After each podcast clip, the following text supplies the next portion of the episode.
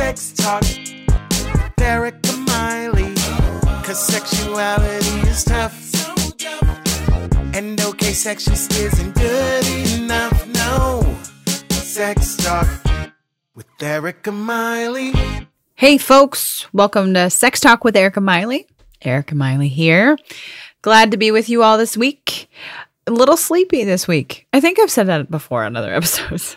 Like this is my uh, place where I need to practice the better self care that I preach to my clients and all my people.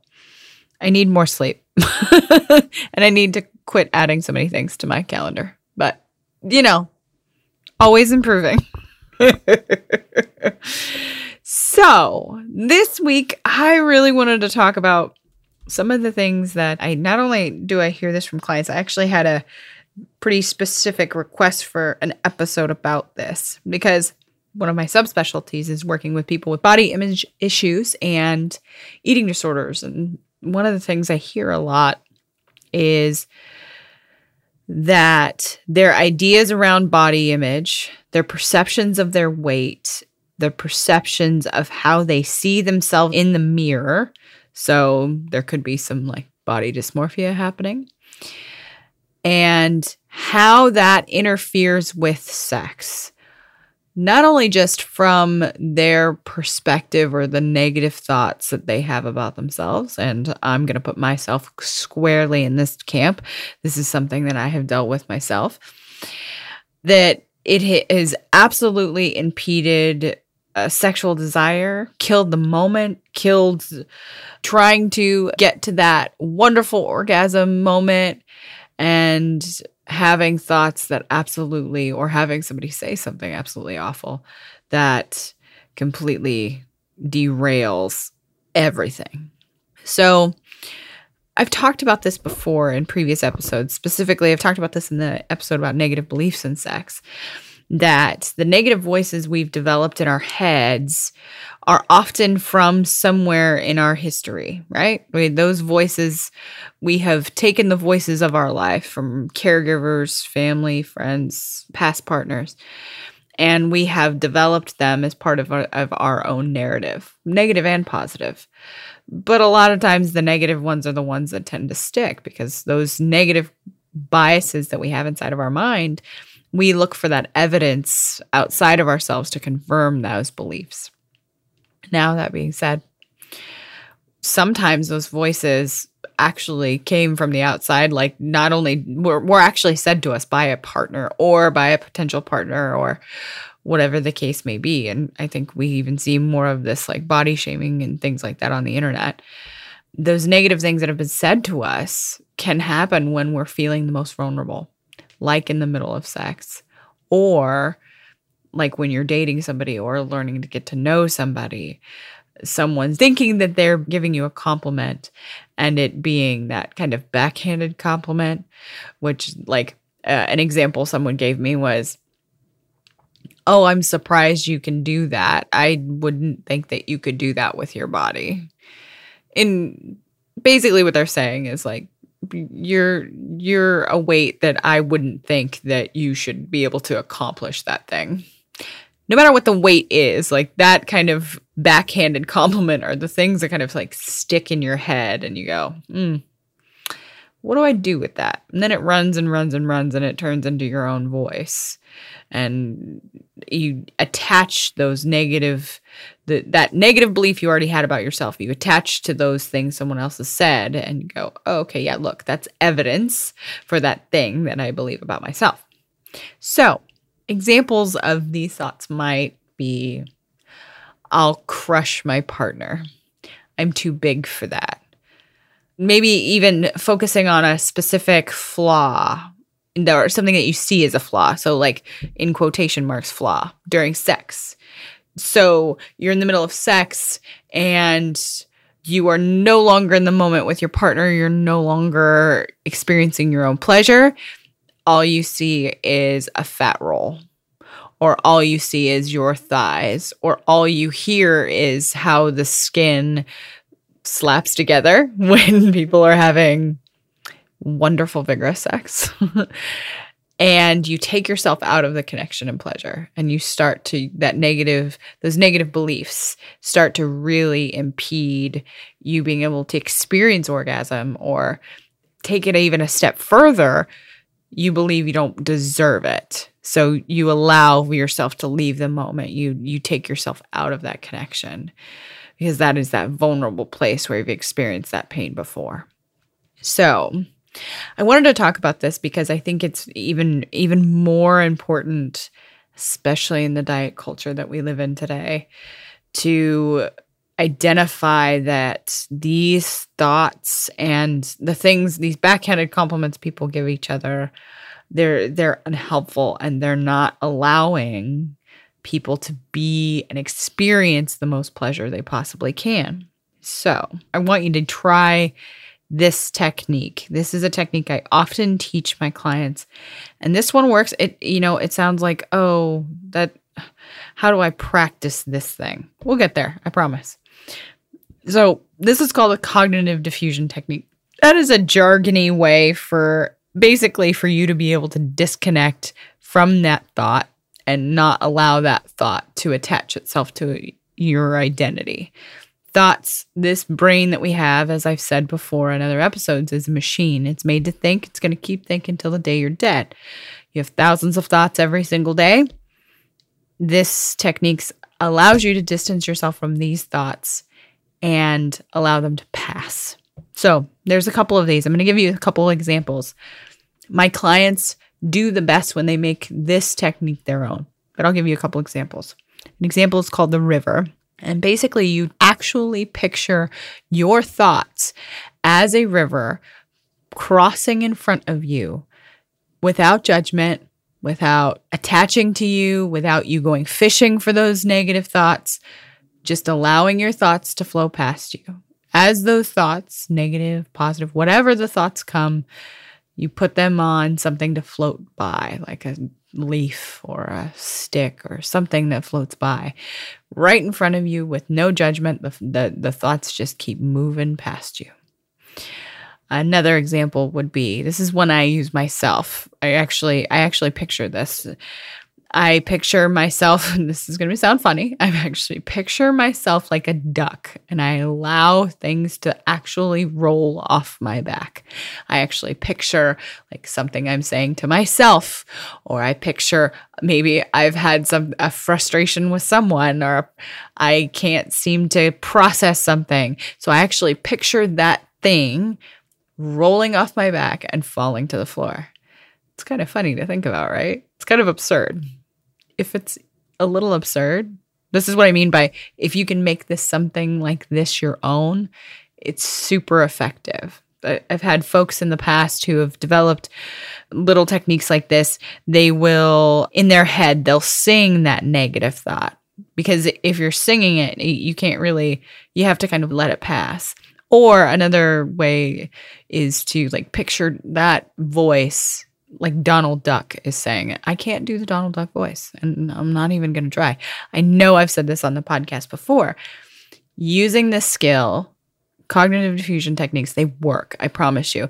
The thing is that our brain requires a certain level of practice, and we need to do this again and again so that these examples that I gave earlier, the I'll crush my partner, I'm too big for that, and focusing on that flaw is using techniques like this will allow the thought to pass so that you can come back to the present moment.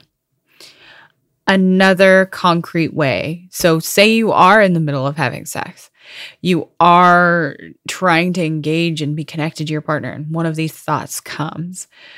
One of the things you can try is actually connecting with your body one piece at a time this is a mindfulness technique called a body scan.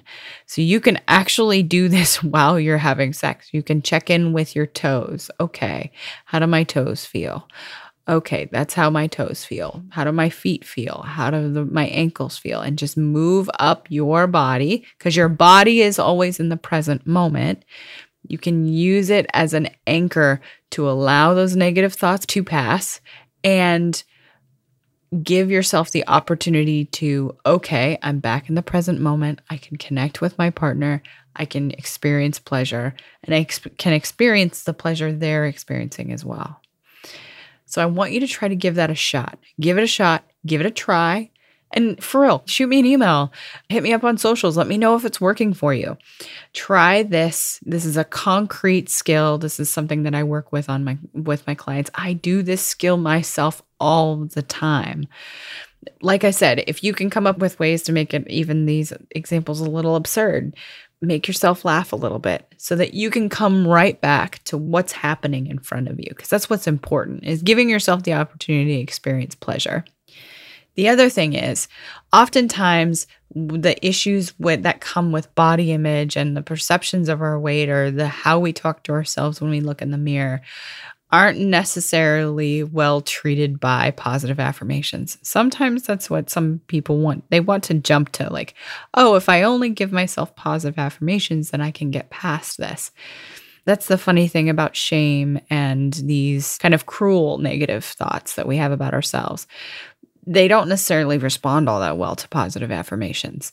So we have to be a bit more sneaky. We have to be a, a little bit more creative. So, trying these cognitive defusion techniques can be that way you can be creative.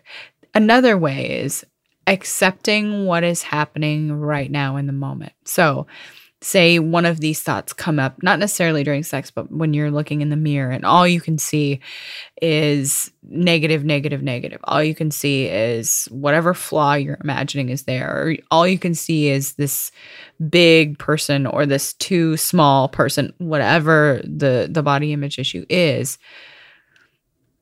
I want you to say to yourself, I'm okay right now in this moment, just as I am. It's not, I'm awesome or things are great or I'm whatever.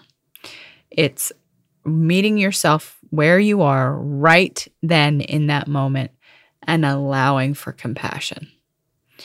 So, any version of this, you can say, I'm okay.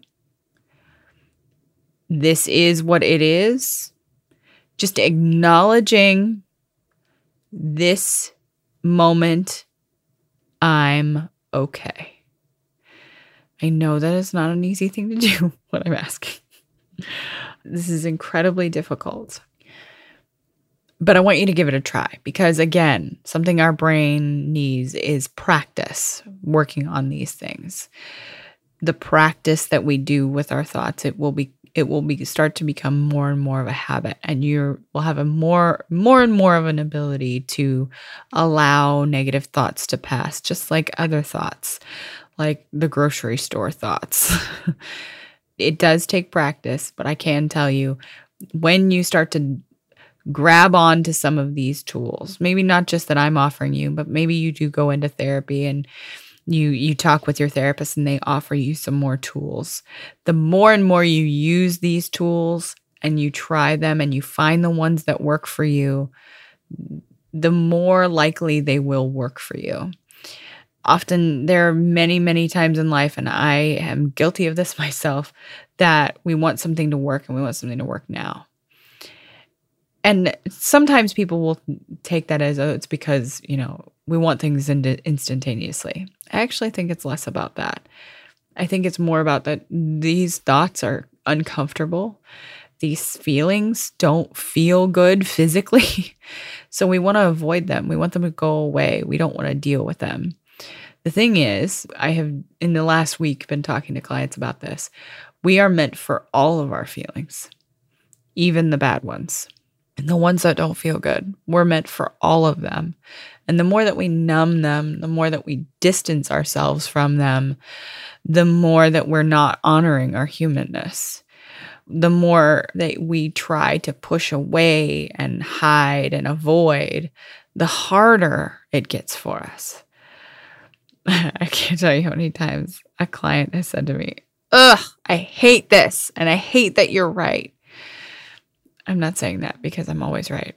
what I'm what I'm saying is is that I think when they say they hate this, it's because it's so uncomfortable. It just doesn't feel good to work on this stuff. It doesn't feel good to look in the mirror and really acknowledge, you know what? I'm okay, just as I am right now in this moment.